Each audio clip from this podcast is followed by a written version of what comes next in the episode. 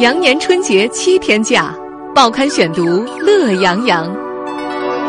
除夕回家路，网络歌手十年记，回味网络神曲的成长之路。大年初一，黑猫警长只拍五集的真相，揭开困惑七零后、八零后多年的谜团。耳朵，我只有一只耳朵了。大年初二，跨性人在中国，与李银河和他的跨性别伴侣一起认识性少数派。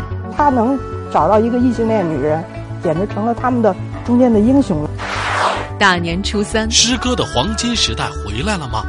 听文字之美，如何融入生活？你们以为这就是整个世界？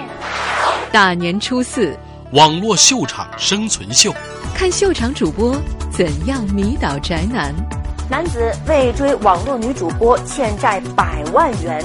大年初五迎财神，二零一四那些好，说说有钱就是任性的故事。你说说这个败家子儿啊，看得人肾都疼啊！大年初六，二零一四爱情词典，分析一门已经失传的学问。七天假期，七个话题，宋宇和您一起喜气洋洋过大年。